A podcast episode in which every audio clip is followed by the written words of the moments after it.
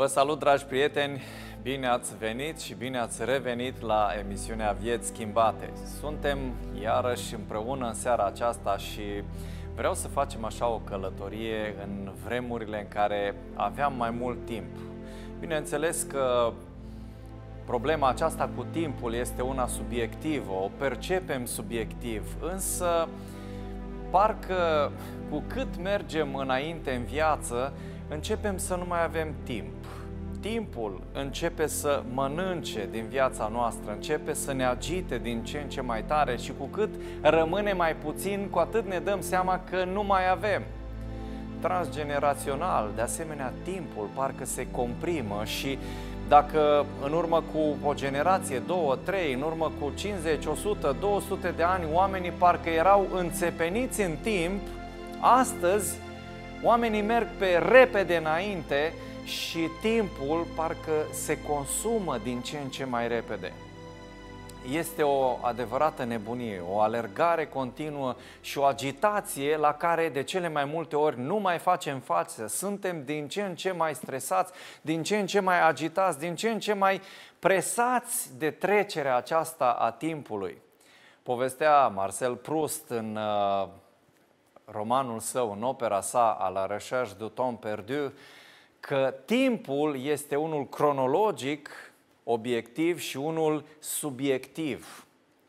În uh, trecerea aceasta a timpului sunt momente în care timpul trece mai repede și în care timpul trece mai greu. Sunt minute care parcă nu se mai termină atunci când treci prin momente dramatice, prin momente mai puțin plăcute și sunt momente în care timpul zboară cu viteza sunetului, cu viteza luminii și ai vrea să-l ții în loc, dar el parcă se duce din ce în ce mai repede.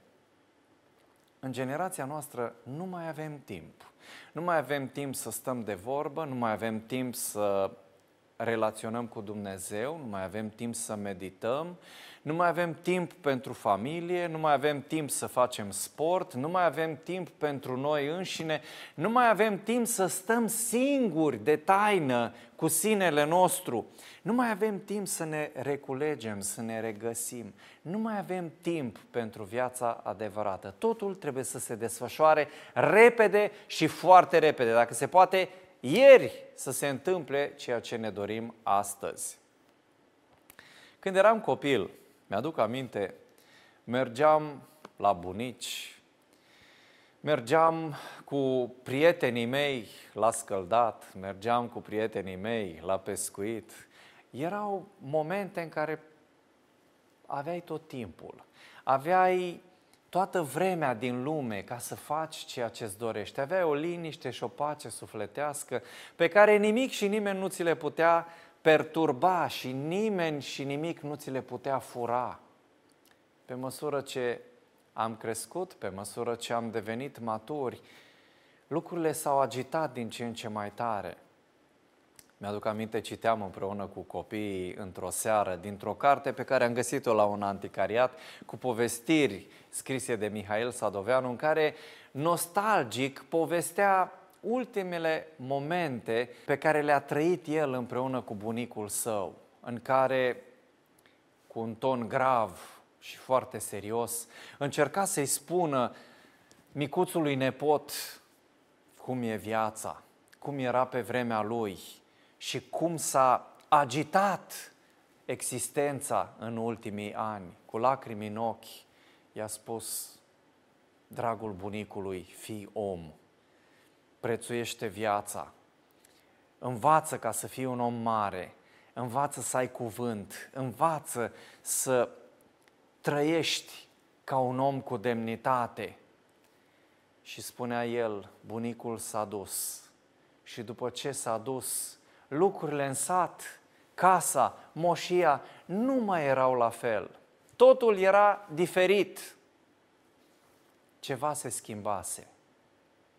Povestește și Marin Preda, în cele două volume ale Moromeților, că timpul s-a schimbat. În primul volum era societatea aceea patriarhală, arhaică, în care lucrurile se mișcau într-un anumit ritm. în care oamenii aveau timp să stea de vorbă, în care oamenii aveau timp să-și muncească pământul din greu, mai stăteau la o șezătoare, la o clacă. Deși era viața grea, totuși aveau timp. În volumul 2, când povestește despre venirea comuniștilor și a regimurilor care au accelerat industrializarea și dezvoltarea și mecanizarea agriculturii, folosește o expresie, timpul nu mai avea răbdare cu oamenii. Timpul nu mai avea răbdare cu oamenii. Nici măcar timpul nu mai avea răbdare cu oamenii, pentru că viața a devenit din ce în ce mai alertă și oamenii, în urma acestor procese de dezvoltare tehnologică și de dezvoltare și mecanizare a agriculturii, nu mai aveau timp, erau agitați, trebuia să se miște din ce în ce mai repede și să facă față noilor provocări care veneau în viața lor. Nu mai avem timp. Nu mai avem timp. În Sfânta Scriptură găsim un timp care rămâne constant pe întreaga durată a existenței, a istoriei. Este vorba de timpul lui Dumnezeu. Este o altă dimensiune în care putem să trăim, este o altă viață și nu variază de la o epocă la alta, de la o generație la alta. Atunci când intri în timpul lui Dumnezeu, existența este trăită într-o altă dimensiune. Și chemarea aceasta a lui Dumnezeu de a veni deoparte, de a trăi în timpul Lui, este pentru fiecare dintre noi, este pentru fiecare om care s-a născut în lumea aceasta, ca să poată găsi adevăratul sens al existenței, să poată trăi la ritmul normal pentru care a fost creat, să-i bată inima acordată cu timpul lui Dumnezeu, acea existență în care îți găsești liniștea, pacea, bucuria și ritmul normal în care poți să fii cu adevărat fericit.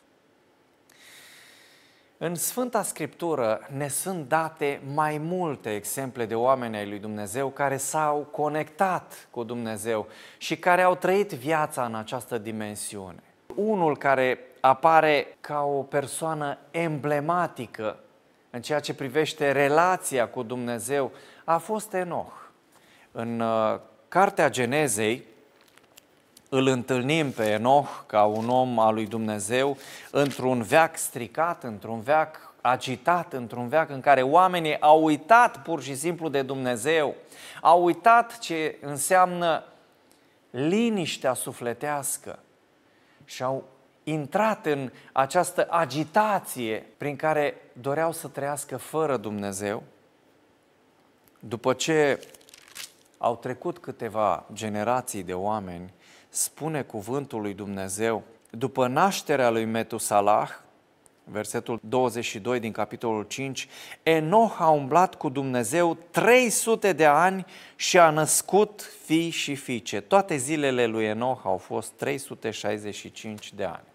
365 de ani, din care 300 de ani Enoch a umblat cu Dumnezeu. Întrebarea mea este, oare nu s-o fi plictisit?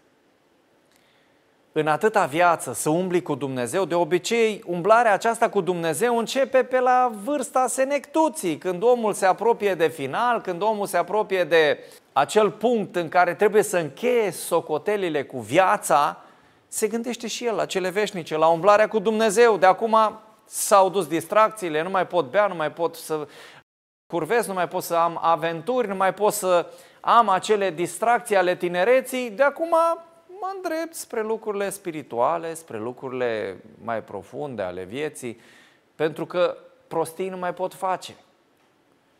Însă Enoch și-a început umblarea cu Dumnezeu de la o vârstă fragedă pentru vremurile acelea, 65 de ani. Acum 65 de ani foarte mulți nici nu mai apucă, dar atunci, la 65 de ani, abia începea existența cineva, ieșea de la vârsta aceea a pubertății, nu ca să zicem așa, comparativ cu cantitatea de ani pe care o trăia. La 65 de ani, Enoch și-a început umblarea cu Dumnezeu. La 65 de ani, Enoch a început să intre în acel timp al lui Dumnezeu. Și atunci când existența era din ce în ce mai agitată și oamenii din jur din ce în ce mai stricați, își lua timp să se retragă, să meargă, să stea cu Dumnezeu în singurătate. Așa avea Enoch obiceiul să facă. Un an, doi, trei, să nu mergi până la 300 de ani, în care Enoch a umblat cu Dumnezeu. Este cu totul și cu totul deosebit. Atât de tare s-a obișnuit cu traiul acesta în dimensiunea lui Dumnezeu, până când Dumnezeu i-a zis, Enoch, tu nu mai rezonezi cu lumea aceasta, tu nu te mai potrivești în peisajul acesta, Enoch, tu aparții atât de mult lumii mele și timpului meu, încât mai ai de făcut un singur pas, să treci dincoace în lumea aceasta pe care ceilalți strămoși ai tăi au pierdut-o. Și spune cuvântul că după cei 365 de ani l-a luat Dumnezeu și n-a mai fost. Dumnezeu l-a răpit la sine și a zis, Enoch, ți-a fost destul umblarea pe acest pământ, ai fost un exemplu, ți-ai luat timp să trăiești într-o altă dimensiune, hai acasă, pentru că lumea aceasta în care ai fost acum nu mai este lumea ta, nu te mai potrivești sub nicio formă acolo. Și Enoch a fost luat de Dumnezeu și nimeni nu i-a găsit nici astăzi mormântul. N-a mai auzit nimic despre el. Spune Biblia, pentru că l-a luat Dumnezeu și nu l-a luat așa cum ne ia pe fiecare dintre noi, prin moarte, ci l-a luat la sine în viață. Sincer, chiar mi-aș fi dorit să trăiesc în vremea aceea patriarhală, când vremurile și timpul se scurgeau mai încet. Oamenii aveau timp unul pentru altul, aveau timp cu Dumnezeu, aveau timp să trăiască viața și pentru că trăiau mai mult, și pentru că erau mai sănătoși, și pentru că erau mai puternici, și pentru că existența nu era atât de agitată și atât de accelerată din cauza mediului înconjurător. Apoi, dacă e să ne gândim la un alt om al lui Dumnezeu care și-a luat timp ca să trăiască într-o altă dimensiune, ne gândim și mă gândesc la Moise, omul lui Dumnezeu despre care citim în cartea Exodului, încă de la capitolul 3, momentul acela, după ce a fugit din Egipt, momentul acela în care a amenințat fiind cu moartea de faraon, își găsește odihna în casa lui Etro, care i-a devenit și socru. Moise, timp de 40 de ani, a ieșit din acea agitație a curții imperiale care se afla în Egipt și forțat de împrejurări, după aceea, înțelegând planul lui Dumnezeu, timp de 40 de ani a păscut turma socrului său și a început să trăiască într-o altă dimensiune. 40 de ani să stai cu oile.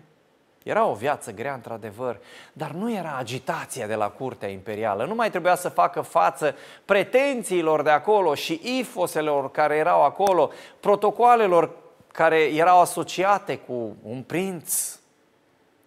Moise a intrat în lumea lui Dumnezeu, în timpul lui Dumnezeu și acolo în pustie, 40 de ani, a încercat să-și regăsească direcția vieții și să regăsească scopul pentru care Dumnezeu l-a scos din apă, l-a scos de la curtea lui Faraon ca să facă ceva important. După 40 de ani, spune cuvântul în uh, Exodul capitolul 3, că îngerul Domnului s-a arătat într-o flacără de foc care ieșea din mijlocul unui rug. Moise s-a uitat și iată că rugul era tot un foc și rugul nu se mistuia deloc. Nu se mistuia deloc, așa cum nu se mistuie Dumnezeu. Așa cum nu se mistuie timpul lui pentru că el trăiește într-un prezent continuu. Nici nu există prezent, trecut și viitor la Dumnezeu. El trăiește pur și simplu prin sine. Atunci când Moise a întrebat, Doamne, cum să mă prezint? Și din partea cui să spun că vin? Să spui că te-a trimis Dumnezeu, care este eu sunt cel ce sunt. Este un timp al lui Dumnezeu care curge continuu, n-are trecut, n-are prezent, n-are viitor. Dumnezeu este, rugul nu se mistuia, așa cum nu se mistuie existența lui Dumnezeu. Ea pur și simplu curge la nesfârșit. Și în momentul când a auzit glasul, Moise și-a luat timp. Și-a luat timp. Chiar spune aici versetul, îmi place foarte mult. Versetul 3 din capitolul 3. Moise a zis, am să mă întorc să văd ce este această vedenie minunată și pentru ce nu se mistuie rugul. Și aș vrea să mă opresc puțin aici, pentru că sunt câteva lucruri foarte profunde pe care poate le scăpăm la o citire superficială. Am să mă întorc să văd ce este această vedenie minunată și pentru ce nu se mistuie rugul. Minunile sunt peste tot în jurul nostru. Dumnezeu este pretutindeni. Dar noi nu ne mai luăm timp să ne oprim, să ne întoarcem, să vedem ce vrea să ne spună Dumnezeu. Și foarte mulți oameni se plâng, a, Domnul, nu vorbește Dumnezeu. Nu mă refer la vorbirea aia în care încep să auzi voci și trebuie să te duci să te consulți la psihiatrie sau la oamenii care au acel delirium misticum în care îl văd pe Dumnezeu și când culeg cireșe, îl văd pe Dumnezeu și când cumpără mașina, în toate îl văd pe Dumnezeu și au experiențe cu Dumnezeu. Apropo, legat de asta, uh, mi-aduc aminte că stăteam de vorbă cu cineva care avea experiențele așa, la unghie, știți? Cum uh, stăteai de vorbă cu el, din orice îți povestea câte o experiență pe care a avut-o el cu Dumnezeu. Și avea atâtea experiențe și așa-i bărberea de bani pe oameni de n-ai văzut așa ceva. El era plin de experiențe și oamenii creduli naivi mai dădeau niște bani. Na, frate, fă lucrare, fă lucrare.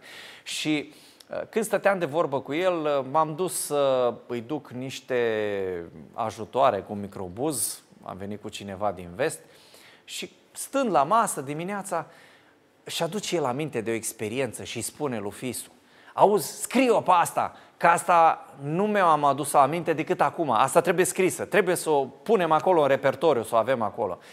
Omul avea un repertoriu de experiențe și sunt atâta de capsați unii, în orice îl văd pe Dumnezeu. Eu nu spun că Dumnezeu nu este creatorul a tot ce există, însă să-L bagi pe Dumnezeu chiar în toate lucrurile și ce culoare să vopsesc gardul, mă rog lui Dumnezeu. Ce mașină să cumpăr, mă rog lui Dumnezeu. Ă, ce pantofi să cumpăr, mă rog lui Dumnezeu. Și orice reducere și orice întâmplare, orice coincidență, Domnul fie lăudat, ia uite ce experiență am avut cu Dumnezeu. Eu nu l-aș pune pe Dumnezeu chiar în toate chițibușurile astea. Cu toate că El conduce lucrurile și lumea, Totuși, pentru lucrurile astea mărunte, Dumnezeu ne-a dat cutia asta de viteze pe care trebuie să o folosim și care trebuie să ne ajute în lucrurile astea ale existenței. Asta este ceva miraculos. Mintea este ceva miraculos. Nu orice chițibuș care se întâmplă în viața noastră, gata, minune, minune, minune, hai să povestim minune, hai să povestim experiențe. La un moment dat scârție lucrurile acestea. Dar de la extrema asta până la a nu mai vedea nimic din ceea ce face Dumnezeu în viața ta și a deveni un nemulțumit și un frustrat și un om care bombăne tot timpul și este stresat pentru că nu-și mai ia timp pentru Dumnezeu, pentru sine, pentru sufletul lui, este ceva dramatic. Moise a zis, îmi iau timp, am să mă întorc, să văd ce este această vedenie minunată. Dacă nu-ți iei timp, nu o să ai niciodată. Dacă nu faci ceea ce a făcut Moise, să vezi ce se întâmplă în viața ta, să observi atent lucrurile care au o anumită greutate, nu vei fi fericit, împlinit și hrănit sufletește niciodată. Dacă nu ți iei timp să stai cu familia, să spui o poveste copiilor tăi, să stai împreună cu soția ta, cu soțul tău, dacă nu ți iei timp de calitate în care să povestești, să iei masa împreună, nu să stați toți pe telefoane și pe televizoare. Ăla nu este timp de calitate petrecut împreună. Dacă nu ți iei timp să meditezi, să te rogi împreună cu familia, dacă nu ți iei timp să stai cu prietenii, să ieși într-o drumeție, să povestești de taină, treci degeaba. Existența aceasta superficială în care doar dai like-uri, alergi de aici colo, ă, faci o mie de cunoștințe și nici una de calitate, este una care nu valorează nici doi bani. De conectarea cu Dumnezeu și cu timpul Lui, nici nu mai vorbim.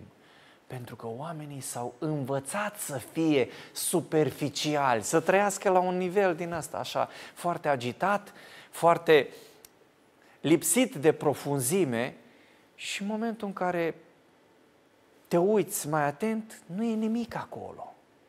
Moise și-a luat timp să vadă ce este această vedenie minunată. Și din momentul acela, viața lui s-a schimbat în mod radical. În momentul în care ți iei timp pentru tine, pentru familia ta, pentru sufletul tău și pentru Dumnezeu, în momentul acela viața ta se schimbă.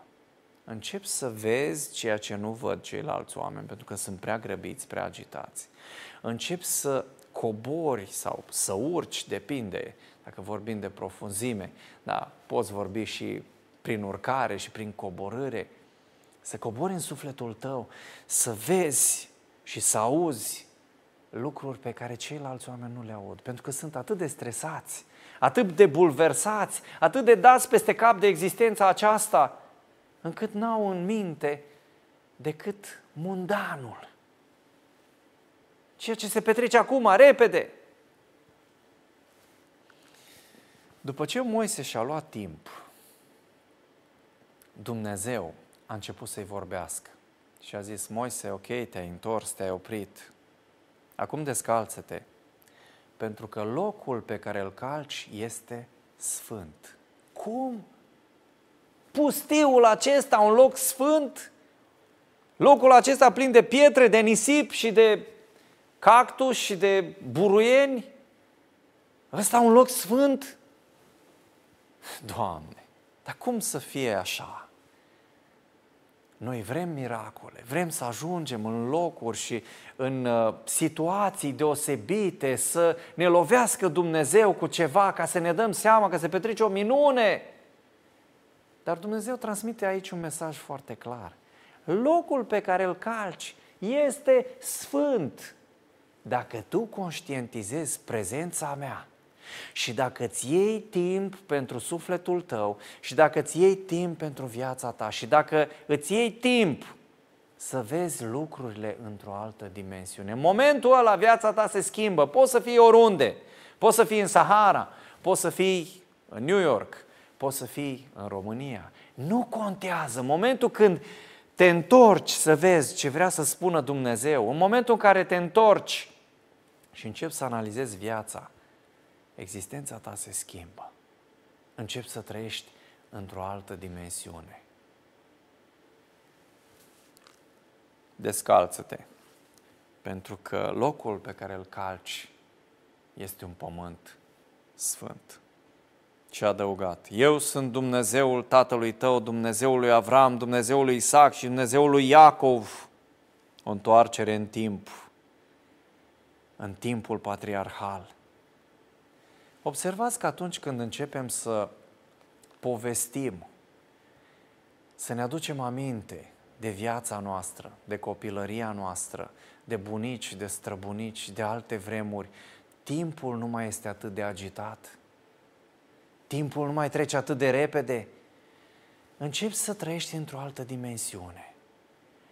începi să nu mai fii grăbit și începi să îți reamintești sau să povestești, să repovestești celorlalți ceea ce ai trăit. Și atunci nu mai ești grăbit. Eu sunt Dumnezeul lui Avram, al lui Isaac și al lui Iacov. Și vreau să fiu și Dumnezeul tău. Și în momentul ăla, Moise începe să fie atent, să asculte glasul lui Dumnezeu. Și Dumnezeu îi povestește că toată călăuzirea din trecut, legământul pe care l-a făcut cu Avram, Isaac și Iacov, vrea să-l continue cu el și să dea acea moștenire poporului său pe care a promis-o patriarhilor. Și în felul ăsta se face legătura de timp al lui Dumnezeu, dintre timpul patriarhilor cu timpul lui Moise și cu viitorul poporului lui Dumnezeu și în felul acesta Moise a început să trăiască pe o altă frecvență a timpului. Nu mai trăia în mundan, nu mai trăia în, în existența aceasta stresată în care trăia poporul de rând. Nu avem bani, nu avem prepelițe, nu avem mâncare, nu avem apă, nu avem, nu avem funcții, nu avem putere, nu avem influență, nu avem, nu avem. Și puteți să observați cele două planuri ale existenței. Planul existenței lui Moise, în care trăia într-o altă dimensiune a timpului, și planul existenței poporului de rând, care trăia într-o cu totul și cu totul altă dimensiune a timpului. Și ca să nu credeți că filozofez aici, aș vrea să vedem care era diferența între oamenii obișnuiți din popor, poporul lui Dumnezeu. Nu vorbim de păgâni, de oameni care erau sortiți pe irii dintre cananiți, nu. Cei din poporul lui Dumnezeu, cărora Dumnezeu a vrut să le dea țara Canaanului ca moștenire, despre ei vorbim, nu despre altcineva. Și în cadrul poporului lui Dumnezeu, Moise trăia într-o dimensiune a existenței, iar poporul trăia cu totul și cu totul altă dimensiune. Au ajuns la Marea Roșie și au început să strige, să urle către Dumnezeu, disperați, Doamne, scapă-ne, murim, murim, Doamne, uite ce ai făcut Moise, ne scos din Egipt, de la oalele cu carne, de la oalele cu praj și cu pești și Păi, ce ne-ai făcut? Ne-ai dus aici să murim în pustie de parcă egiptenii ar fi ținut toată ziua cu pui la tavă și le-ar fi rânduit un loc într-o piramidă. Hai să fim serioși, că erau tratați ca niște nimicuri, ca niște sclavi, bătuți, mâncare când și când. Nici paie nu le mai dădeau, numai bice și bătaie pe spinare. Însă așa este când ești un om mic, când nu-ți iei timp, Ești tot timpul nemulțumit, agitat, frustrat, stresat, speriat, înfricat de viitor. Și Moise le-a spus, stați liniștiți, stați pe loc. Dumnezeu va face o minune, chiar mai multe dacă este nevoie. O să vedeți izbăvirea pe care vă dă Dumnezeu. Au trecut Marea Roșie. N-au învățat absolut nimic. În toată umblarea lor prin pustie era un singur refren. Dumnezeu și Moise sunt de vină pentru tot ceea ce nu avem și pentru tot ceea ce se întâmplă rău în viața noastră. Și vedeau numai problemele, numai necazurile, numai lucrurile negative. Însă Moise, din momentul în care l-a întâlnit pe Dumnezeu, chiar dacă a mai avut și el momentele lui de șovăială, și-a schimbat viața. Spune tot Exodul, cartea Exodului, la capitolul 33 și 34, câteva lucruri foarte interesante și profunde despre robul lui Dumnezeu Moise. Pericopa Moise mergând la cort, 33 cu 7, cartea Exodului. Moise a luat cortul lui și l-a întins afară din tabără, la o depărtare oarecare. L-a numit cortul întâlnirii și toți cei ce întrebau pe Domnul se duceau la cortul întâlnirii care era afară din tabără. Oare de ce credeți că și-a pus cortul afară din tabără?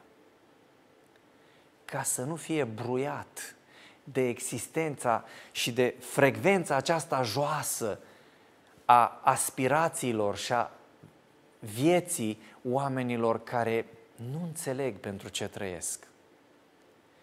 pentru a avea acea legătură cu Dumnezeu, pentru a trăi la un alt nivel și a luat timp și spațiu pentru aceasta.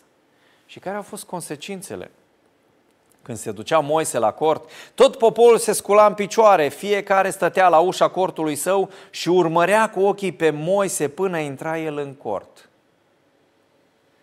Și când intra Moise în cort, stâlpul de nor se pogora și se oprea la ușa cortului și Domnul vorbea cu Moise. Tot poporul vedea stâlpul de nor oprindu-se la ușa cortului. Tot poporul se scula și se arunca cu fața la pământ la ușa cortului lui.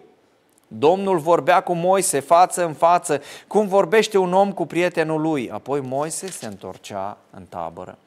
Dar tânărul lui slujitor, Iosua, fiul lui Nun, nu ieșea deloc din mijlocul cortului. Doi oameni ai lui Dumnezeu care au înțeles că existența poate fi trăită și altfel. Moise și Iosua.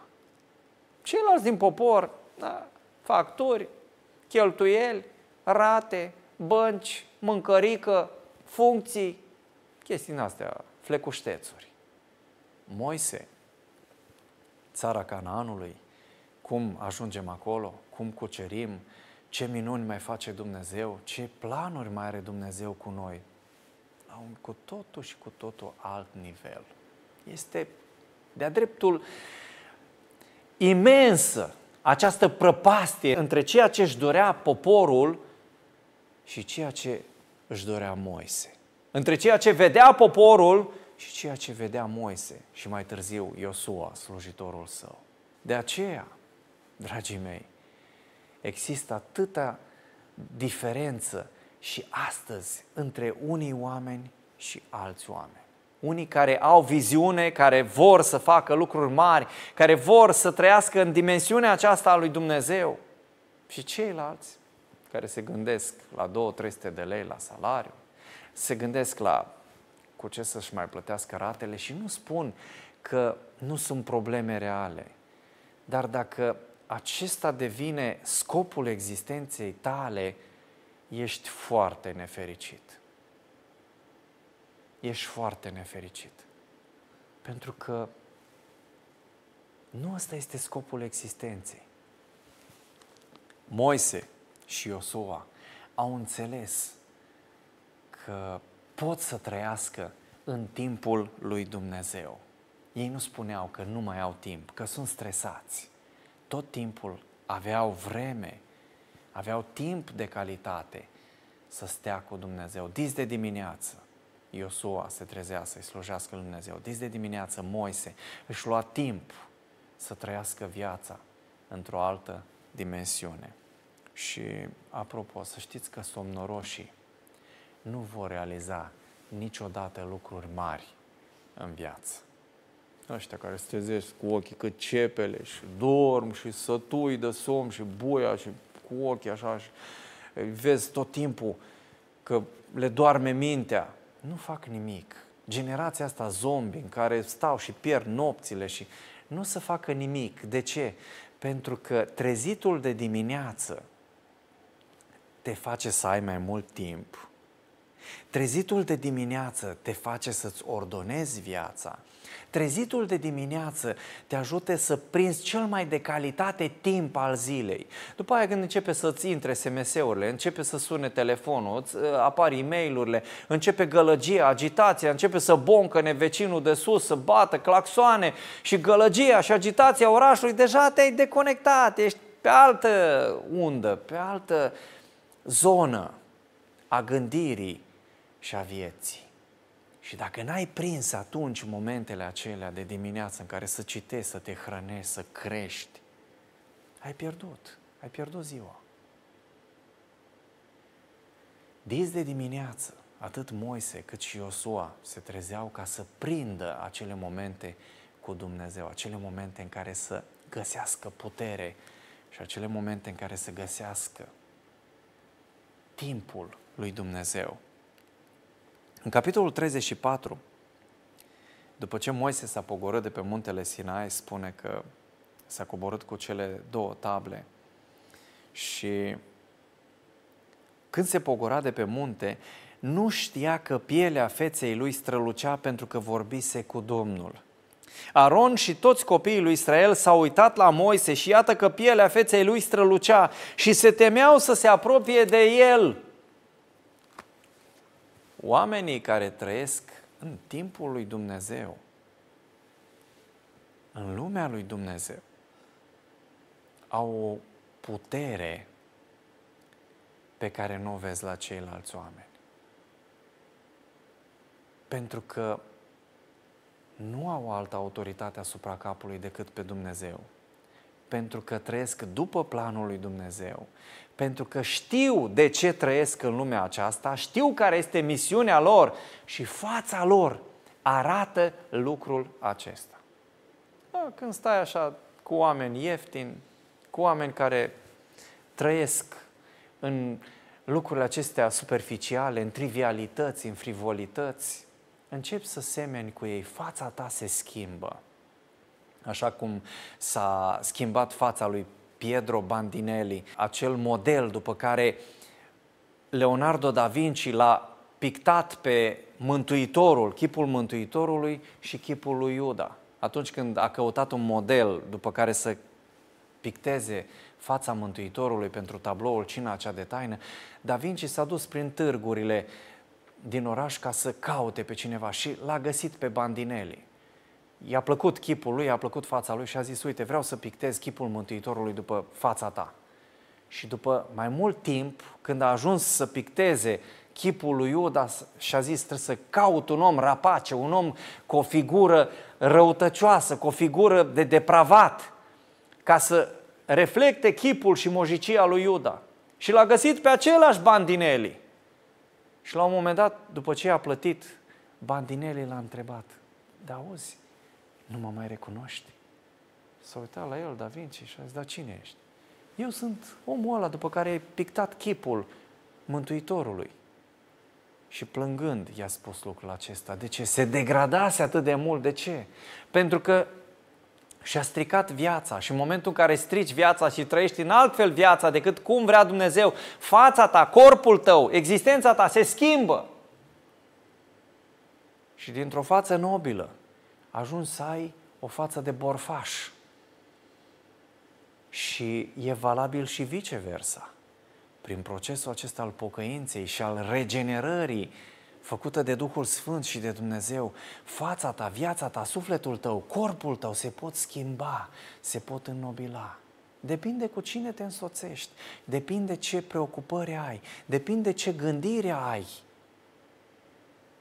În funcție de aceasta, viața ta și ceea ce se întâmplă în jurul tău se schimbă. Aron și toți copiii lui Israel s-au uitat la Moise și iată că pielea feței lui strălucea și se temeau să se apropie de el. Moise i-a chemat. Aron și toți fruntașii adunării s-au întors la el și el le-a vorbit. După aceea, toți copiii lui Israel s-au apropiat de el și el le-a dat toate poruncile pe care le primise de la Domnul pe muntele Sinai. Când a început să le vorbească, și-a pus o măhramă pe față când intra Moise înaintea Domnului ca să-i vorbească, își scotea măhrama până ce ieșea. Când ieșea, spunea copiilor lui Israel ce îi se poruncise. Copiii lui Israel se uitau la fața lui Moise și vedeau că pielea feței lui strălucea. Și Moise își punea iarăși măhrama pe față până ce intra ca să vorbească cu Domnul. Foarte interesant. Această strălucire a feței această energie pe care fiecare dintre noi o emanăm în funcție de tensiunea, de voltajul vieții spirituale. Oamenii care se plâng mereu că nu au timp sunt superficiali. Pentru că un om care se respectă își găsește timp pentru sine, își găsește timp pentru viața spirituală, pentru familie, pentru copii, pentru un divertisment de calitate prin care să trăiască viața. Oamenii care n-au timp niciodată sunt superficiali și pot să fie oameni superficiali de lux, care pf, pufă din trabuc sau care, eu știu, uh, epatează printr-o viață în asta foarte de lux, printr-o viață în care cheltuie bani foarte mult, se duc în locuri exotice, dar ei nu sunt oameni profunzi. Sunt într-o agitație continuă, sunt nefericiți, își umplu viața cu tot felul de acareturi și de lucruri, dar ei n-au timp niciodată pentru nimic. Ei sunt tot timpul stresați, ocupați, agitați. N-au timp. Și prin urmare, oamenii care nu au timp sunt prin excelență nefericiți și frustrați. Dacă vrei să fii cu adevărat fericit, iați timp.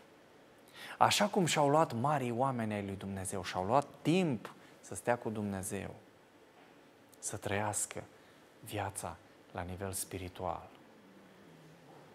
Dacă ne gândim la Enoch, dacă ne gândim la Noe, dacă ne gândim la Moise, dacă ne gândim la Ilie, Dumnezeu i-a zis, Ilie, uite, e mare agitație, împăratul e preocupat să slujească altor Dumnezei. Ia-ți timp, vreo trei ani și jumătate, să trăiești prin minune, în fiecare zi, cu mine. O să vină perioade de austeritate, de foamete, de secetă, de prăpăd.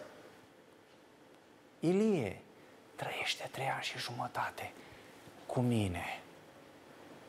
Și așa s-a întâmplat că timp de trei ani și jumătate, în timp ce alții mureau de foame, Ilie mulțumea în fiecare zi pentru pâinea și carnea pe care o primea de la corbi, pentru turta aceea pe care o mânca, pentru liniștea și pacea sufletească, pentru legătura pe care putea să o aibă cu Dumnezeu. Trei ani și jumătate, în timp ce alții erau disperați, nu știau ce să mai facă, murim de foame, e zecetă, mor animalele, nu mai avem apă.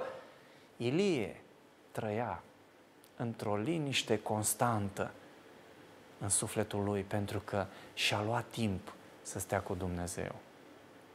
Dacă e să vorbim de Ioan Botezătorul, acel om al lui Dumnezeu puternic, cel mai mare dintre proroci, așa cum îl numește Domnul Hristos, și-a luat timp să stea în singurătate, în solitudine cu Dumnezeu și-a luat timp să acumuleze putere și în momentul când ieșea în societate, între oameni, se uitau la el, așa cum se uita și la Moise și la ceilalți oameni. Bă, dar ăsta de unde a venit? E cu totul altfel? Vorbește cu totul altfel? Se îmbracă total diferit? Gândește total diferit? nu se uită la știri, nu își pierde vremea cu trâncăneli, nu îi pasă de ceea ce zic farisei și cărturarii, își ia mesajul direct de la Dumnezeu, nu îl interesează dacă este cenzurat sau omorât, vrea să spună întotdeauna adevărul. De ce? Pentru că Ioan și-a luat timp. Oamenii care nu și iau timp sunt superficiali, sunt frustrați, sunt fricoși și se tem, au mai mari deasupra lor, care le programează timpul, viața, existența. Ei nu sunt liberi. Însă când venea Ioan și rostea o cuvântare, toți se temeau. Iisus și-a luat timp să trăiască în comuniune cu Dumnezeu. Și au venit la un moment dat, Evanghelia după Marcu, la capitolul 1, descrie evanghelistul, au venit după ce Isus se dusese în grădina Ghețiman ca să se roage, au venit să-i facă agenda, dis de dimineață, Doamne, hai că avem rating astăzi, uite, am programat ieri după toate minunile pe care le-ai făcut și după toate vindecările, o să avem o popularitate și vine atâta lume că au auzit, Doamne, și am mai făcut și noi anunțuri, am mai adunat oameni, lume, ca să vină să te asculte. Acum ai momentul, Doamne, să vezi câtă putere și autoritate o să câștigi acum zilele astea. Direct împărat te facem. Însă Iisus a zis, băieți, mergem în alte sate să rostim Evanghelia și acolo. Pentru că eu de aceea am ieșit de la Dumnezeu. Pe mine nu mă interesează aplauzele și laudele ieftine. Mă interesează ce spune Dumnezeu. Mă interesează voia Lui. Mă interesează să împlinesc misiunea la care am fost chemat. Mă interesează să mântuiesc lumea în care am venit. Astea păstrați-le pentru voi. Pentru mine nu valorează nimic, pentru că timpul din care vin eu este veșnic. Și acum am intrat în bula aceasta spațiu-timp în care sunteți voi și în care credeți că laudele și nimicurile vieții acestea înseamnă ceva. Dacă vreți cu adevărat să trăiți viața aceasta la un alt nivel, este important să vă schimbați valorile și modul în care vă raportați la timp, la Dumnezeu, la ceea ce vă poate oferi El. Și deodată Mântuitorul a ieșit din această agitație în care vreau să-l bage, în vârtejul acesta al stresului, al popularității, al alergării după scopuri populiste și s-a reconectat din nou la timpul lui Dumnezeu. Poate că în alergarea ta din lumea aceasta spui de foarte multe ori că nu ai timp. Dragul meu, draga mea, dacă spui foarte des că nu ai timp, ești un om nefericit. Dacă ești tot timpul agitat și stresat, înseamnă că trăiești într-o dimensiune toxică. Ieși de acolo cât mai repede posibil și intră în timpul lui Dumnezeu. Trebuie să renunți la refrenul acesta pe care îl folosesc majoritatea. Nu am timp, nu mai avem timp, ba ai. Însă pentru a avea timp, trebuie să schimbi prioritățile, valorile și să-ți iei timp. Nu mai folosi această scuză. Nu am timp. Ai timp pentru orice are greutate și importanță pentru tine. Ai timp și pentru Dumnezeu. Ai timp și pentru viața ta. Ai timp dacă îți faci timp. Nu uita niciodată lucrul acesta. Fă-ți timp pentru tine, pentru viața ta și pentru viața veșnică. Totul atârnă de alegerile pe care le faci. Timpul este cât se poate de neutru.